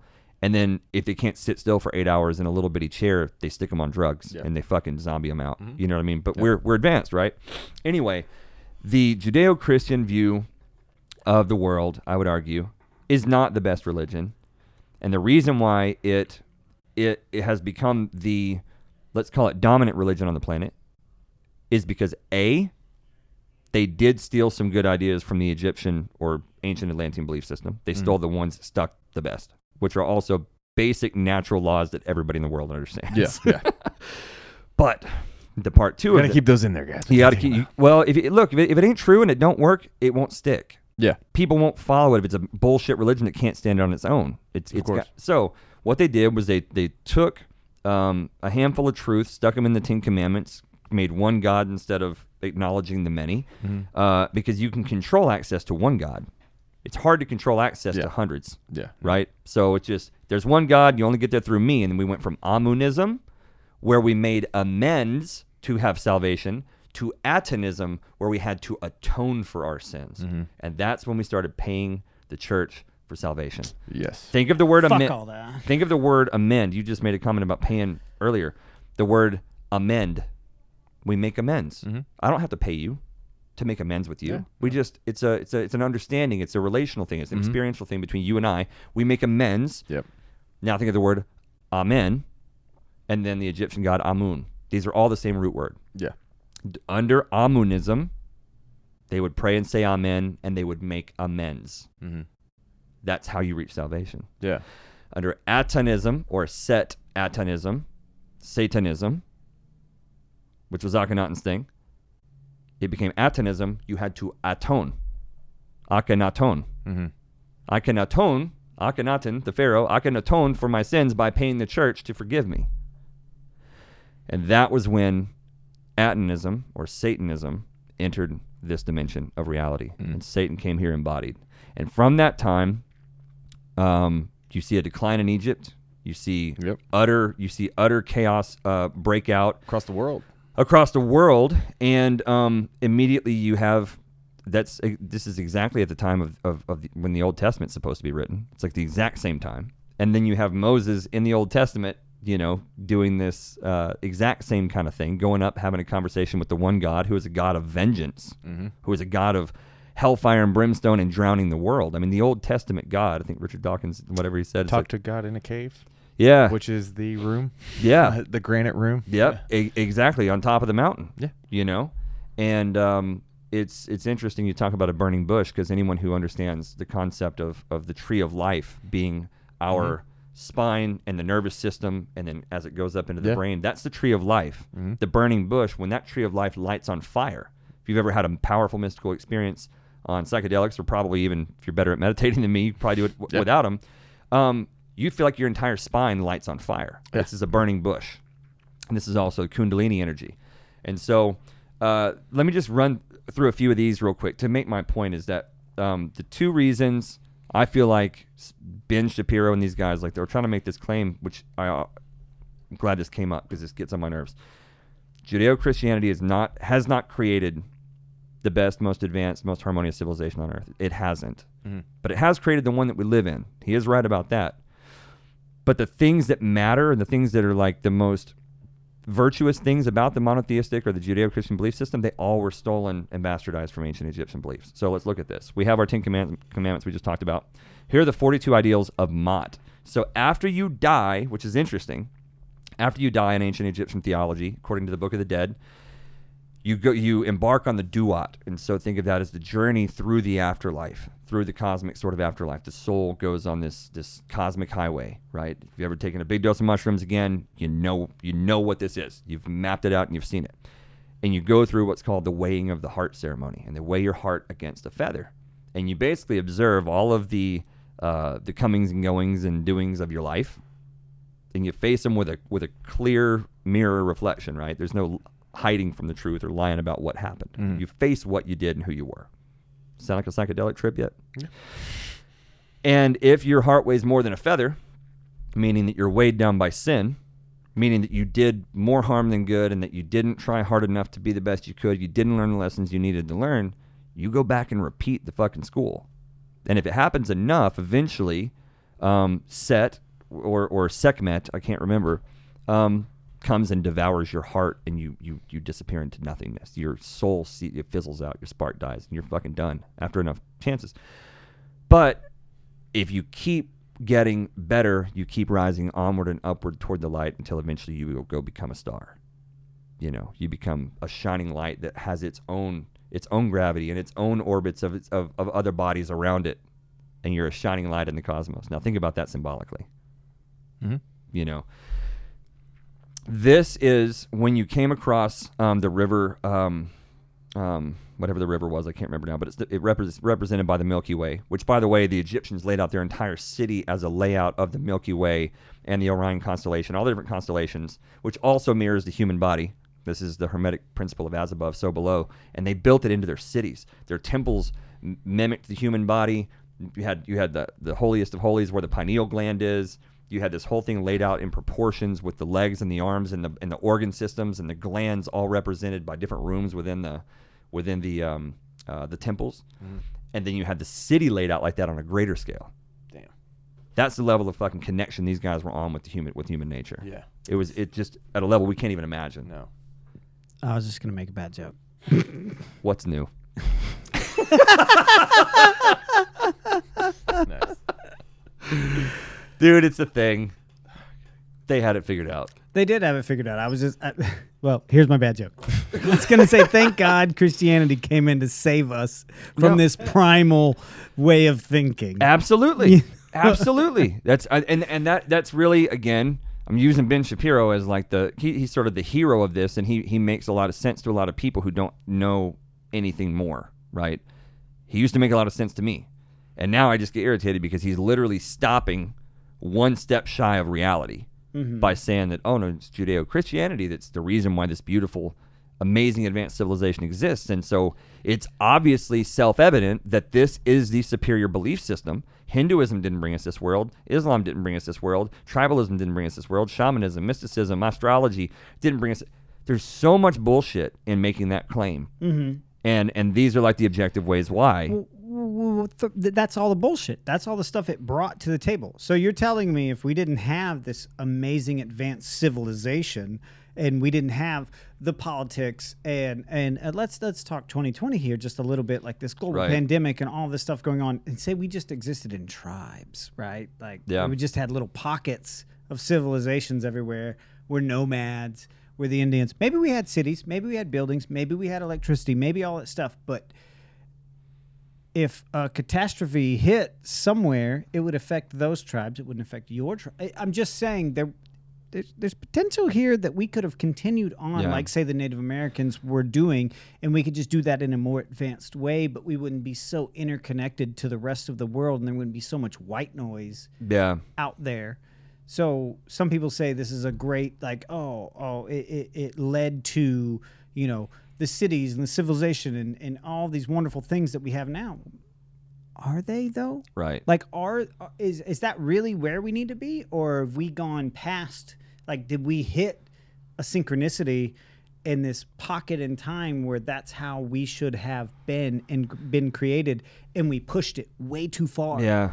and now we've we've created a mess too much noise too much interconnectivity i know tesla said at one point the whole world would be able to talk to each other Yeah. Well, But he, it- he designed a lot of that technology. but but but is that exactly how it should be or should we not exist in communities of 100 people and then those 100 people communicate with the next 100 people and the next 100 people then that leads to several billions of people but do we really need to know what so and so in New York and his I don't know. 30 second apartment is doing and like, po- I, eh, like, I think, dude, I think it's a balance. I think that we, you know, we as humans we need other humans to exist. You know, particularly Sure. like to have a relatively easy life. It's a lot easier to live with other people. The the thing is, the extent to which we can we can synergize our worldview within our tribe and our group is is, is the extent to which we're going to have harmony and quality of life. Oh no, but we got to fight over little things, and we got to be divided. Well, that's the thing is whenever you start living a life that is completely devoid of the spiritual, the supernatural, the metaphysical, and all that stuff, you're literally ignoring all of the the, non- the non-physical aspects of, of the human experience. So that's why, like, uh, you know, we don't again. We don't teach emotional development classes to fucking middle schoolers or Well, elementary not- or high schoolers or it's or not measurable. It's not measurable. So it's it's what's measurable is check these boxes, you know, fill out these bubbles, do whatever, replicate all this shit, sit in the desk, shut up, and, and it, it's all got to be traceable and trackable and and all that shit. That's the whole point. So listen to this little thing I'm gonna play. Um, uh, you guys, what I'm about to play is uh, this is Thoth's prophecy, read from the Hermetic text by Graham Hancock. So Love that guy. this is uh yeah, me too. So this is this is um this is probably a 2000 year old writing that comes from the Corpus Hermeticum, which is the uh, the prophecy of Thoth or the whatever. Uh, it's one of the prominent hermetic texts. So if you guys want to go read the Corpus Hermeticum um, or like the Kybalion or something like that, those are great hermetic texts if you want to understand hermetics, especially the Kybalion. Easy, way easier than the Corpus Hermeticum. But Thoth was the Egyptian god of wisdom. It's where we get the word thought. And um, by tapping into this sort of channel of Thoth, you can you can understand things about the nature of reality. And so, in this book, um, Graham Hancock is is reading from it. So here we go. We're gonna listen to this, and you guys can go um, go listen to it yourselves too. Let me see here. Anyway, that's it. Two thousand year old prophecy of Hermes. That's that guy. That guy. Bro, and what and just look at what's going on today. Just even today. How crazy. Like right now, California's going through what the sky is on fire, man. It's Mhm. completely red, Yeah, blacked out the sun. Yeah. It could be 1988, and we can make these parallels. Yeah. But it's something funky about right. There's something funky in the air. Yeah. This is you. You you could literally make parallels Mhm. to any Mhm. time in human history to what they're talking about, and that's the devil's advocate argument here. Is we could talk about this, the Dust Bowl. Well, so he, you know, yeah, in but the here's 30s, we could talk about this. we could, and my response to that, which I've never attempted to explain out loud, but Manly P. Hall does a two-hour lecture on this, is is um, that Armageddon happens in every lifetime. Armageddon does happen in every lifetime. The world both ends and is reju- rejuvenated within the lifetime of every human being because we are projecting reality out from ourselves. Mm. So when we look back 2,000 years and we see these patterns and we see Jesus on the timeline or whatever, there could be some other timeline where, you know, 100 years ago, we're looking back and a Jesus figure was there 200 years before Jesus. You know what I mean? The world could end in our lifetime because people could manifest that in this world. Meanwhile, there might be those of us who mentally are in a different zone, in a different plane, and we literally don't suffer that fate. Does that make any sense? Yeah, Like, you- w- Westworld kind of does a good job of showing that, where they have spoiler alert, where they have, uh, you know, essentially some people ascend and go off into this one the timelines split. You know, the rivers fork. The Hindus talk about like the rivers forking and stuff like that, and you can step into a different river, and those are timelines or time streams, and they. You know, you could literally manifest a global salvation and a global redemption, I think, and bring about the return of Christ consciousness on this planet and move into that future. And meanwhile, there will be people who right now we are sharing this time space with who will move into a different reality and call in a fucking asteroid or you, something. you you had made a post uh, and you talked about this and me and my wife stayed up till midnight talking about you know this this x on a graph of 3d consciousness and 5d consciousness and that if we're not careful we could end up staying here yeah. Oh, there, there's a whole theory. There's a whole theory uh, right now that there that the uh, universe is actually already ended, but uh, what it did end in 2012, and most of us weren't even aware of it. And then a lot of us slipped into a different timeline, and they they try to make um, this guy was trying to make prove the point on the internet by showing like a lot of people remember the Statue of Liberty in a different place than it is right now. Right. And there's actually pictures and stuff. It's Yeah. like a, like what people would call the glitch in the matrix. Or the Mandela Yeah, effect. the yeah. Bear- Berenstein it- Bears. It's the Mandela and the Mhm. Ber- Bernstein Bears were brought up. that like- was the biggest one for me, the Bernstein Bears thing. uh, the jc Penney one Explain got that one before I go. Oh yeah, I can't do. Um, uh, what I well actually yeah I can. So yeah, I just never had I never could before, but now I can as of last week. So um, You're welcome. yeah, thank you for that. Yeah, it's weird. It's weird. So yeah, for you guys who didn't listen to the podcast from last week, is that I had this crazy thing happen in my brain, and now I can everything's fucking different. I can see more. So the I mean it, it is what we just said.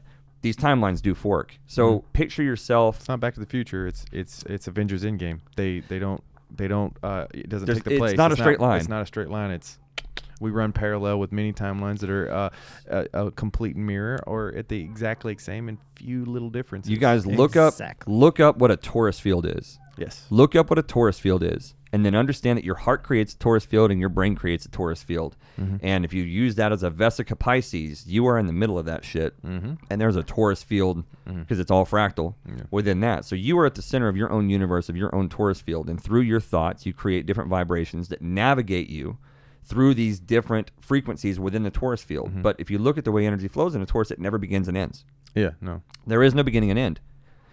So how old is the universe? Like we talked about this with with Robert Grant. He's like, I think the pyramids were probably built in the future, and I think that time has an arc on it, just like we consider the Earth to have an arc. But really, it's sight and light and all that that have an arc on them. And I called bullshit on that just to put an asterisk in here because I came in not knowing Robert Grant. I did not have the knowledge or anything. And I called bullshit. And then he explained build the pyramids again right now. Like if the pyramids were built back in the day, build them again right now. Make mm-hmm. a replica, make it exactly the same, and and and just watch, see if it stands as long as those. They they're unwavering, right? Time fears the pyramids. how did these primitive people Mhm. have this knowledge and that has stuck with me that time is on an I, arc. I, yeah, it's on an arc. I think I believe that, and I think they built those pyramids th- at, at our very highest point, maybe in history. Um, the embodiment of Thoth came to the earth um, in the same way that Satan or Set came into Akhenaten. Thoth in, incarnated into, into some Atlantean priest king. That's sort of how that story goes. And designed the pyramids and built them um, in eternity. And they will exist forever on the earth because they have to, because of their mass, their alignment, the energetic signature of them. And people in the past, they've always been there. They were there Holy 10,000 shit. 10,000 years ago, and they'll be there in 80,000 years. Yeah. But he, they were built a million years from now, and they were built a million years ago. And they're, they're, they're, they exist there because of their, their energy resonance. They have to be there. They complete th- this plane of our reality. Put a pin in it. Let's do it. All right, man. So, Caleb, you got to bounce. Yes, sir. All right, dude. Well, we're gonna. That's beautiful though, man. That's uh, that's something I want to know more about. well, we'll get into it again. We'll do a part two of this thing um, next week or something like that. Bring some more coffee. Yeah, dude. Mhm. Do it. All right, buddies. All right, be good, brother. That was no mad fun guy calling me, Really? FaceTiming me. Yeah, dumb. Bring bring him on the. He's coming. I'm flying him down. I fucking love that guy. he seems like a genuinely Yeah. decent human We've being. we've FaceTimed several times. I like him a lot. He's he loves us. Uh, yeah, dude. So I um so that that's sort of my, my take on the uh on the pyramids and on the how that stuff works. To go back to this uh 42 ideals of anyone who claims that the 10 commandments are the basis for you know, for us being civilized human beings. If you make that case and you believe it, you have to you have to take it a step further because those things came from an older, much more complete document. And that document's called the 42 Ideals of Maat. And so what I was saying earlier is that in the Duat, when you go to the weighing of the heart ceremony, you're asked by the goddess Maat, um, basically these 42 questions. Did you honor virtue? Or I'll read this as an I. I honor virtue. You have to be able to say these things. Number one, I honor virtue, right? Which means like I uplift the good things about myself and the good things in people. I benefit with gratitude, right? So I'm thankful for what I got. I am peaceful. I respect the property of others. I affirm that all life is sacred. I give offerings that are genuine. I live in truth. I regard all altars with respect. I speak with sincerity. I consume only my fair share. I offer words of good intent. I relate in peace.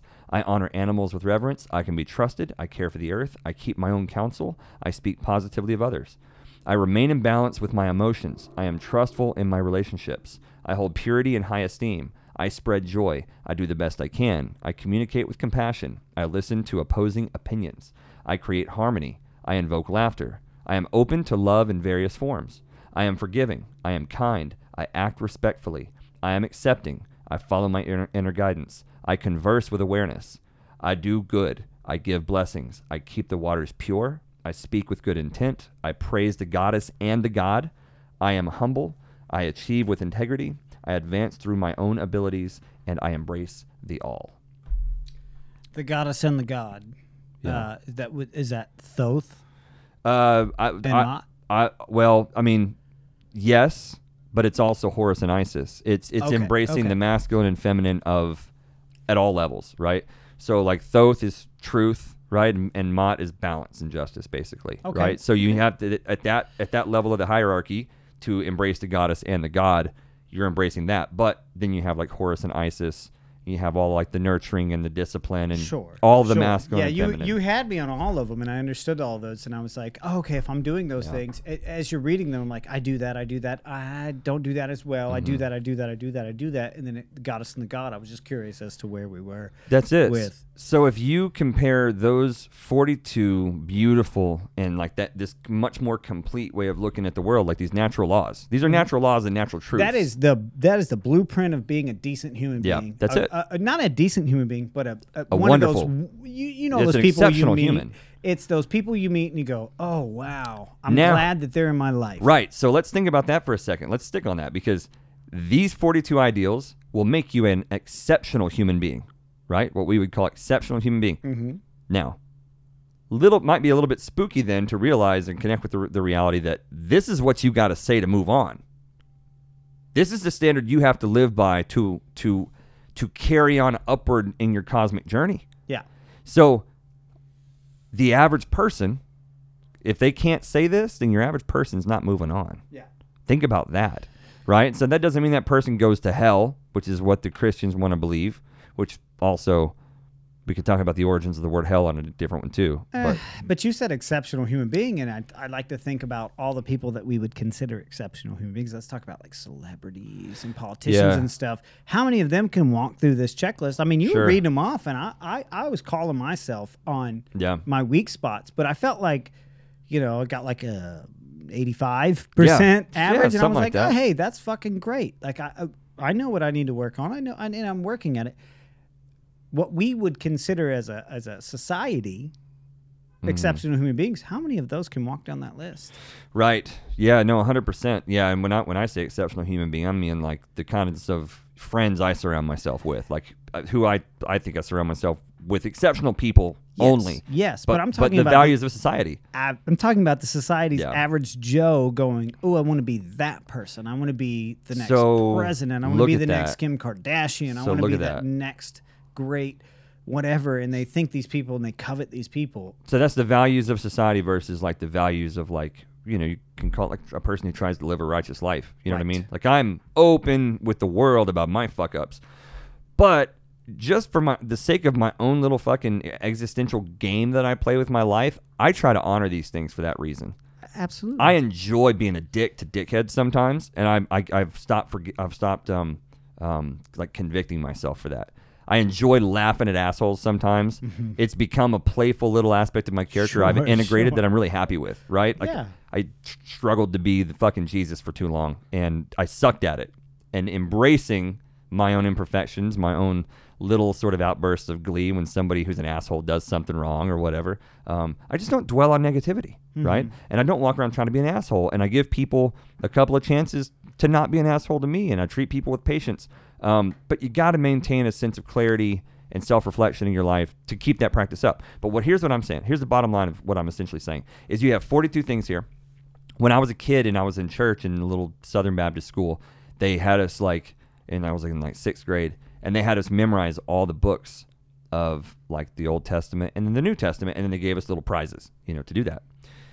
And there's about like there was like 40 books in the Old Testament or something like that, right? Genesis, Exodus, Numbers, Leviticus, Deuteronomy, Titus. Joshua, Judges, Ruth, whatever. I you know, I used to know them all, right? Um, there was zero benefit in memorizing that shit. It did fuck all for me in, in life, right? And never could have the potential to do anything for anyone, except conditioning a young mind to to treat with great import the books of a of a certain belief system or a religion, right? Mm-hmm. It just taught me that these books are Conditioning. it's conditioning this young mind to say, "Hey, this shit's so important." You know, you you, you only know two or three phone numbers in your fucking life at six, in in sixth grade, one or two phone numbers, but here's 42 weird ass book names y- that you should memorize because it's so important, and we'll give you a prize for it. Now, what if instead of that, you put that energy in a in a 12 year old kid to memorize these 42 uh, ideals of Maat, the virtues of of, of judge of uh, truth, of, of balance in life? Like, what kind of a different society would you have if just your school and your school and your church could be the same fucking place if this is what they're teaching them? Is my point. point, and that that is essentially what Egypt was. And th- this is 42 specific things, but like They're non-specific They're- as they're- well. Though. they're like so- they're very, very. I honor I honor virtue. I am peaceful. I benefit with gratitude. Like it's It I'm doesn't thankful. tell I'm you virtuous. how I'm- to. no, It doesn't tell you how to honor virtue. no, no. It doesn't tell you what day to do it on. It doesn't tell you what to wear while you're doing it. You know what? You can't judge anyone for doing any of this shit. No. You can't. You can't f- kill someone because they're honoring virtue in a way that you're not.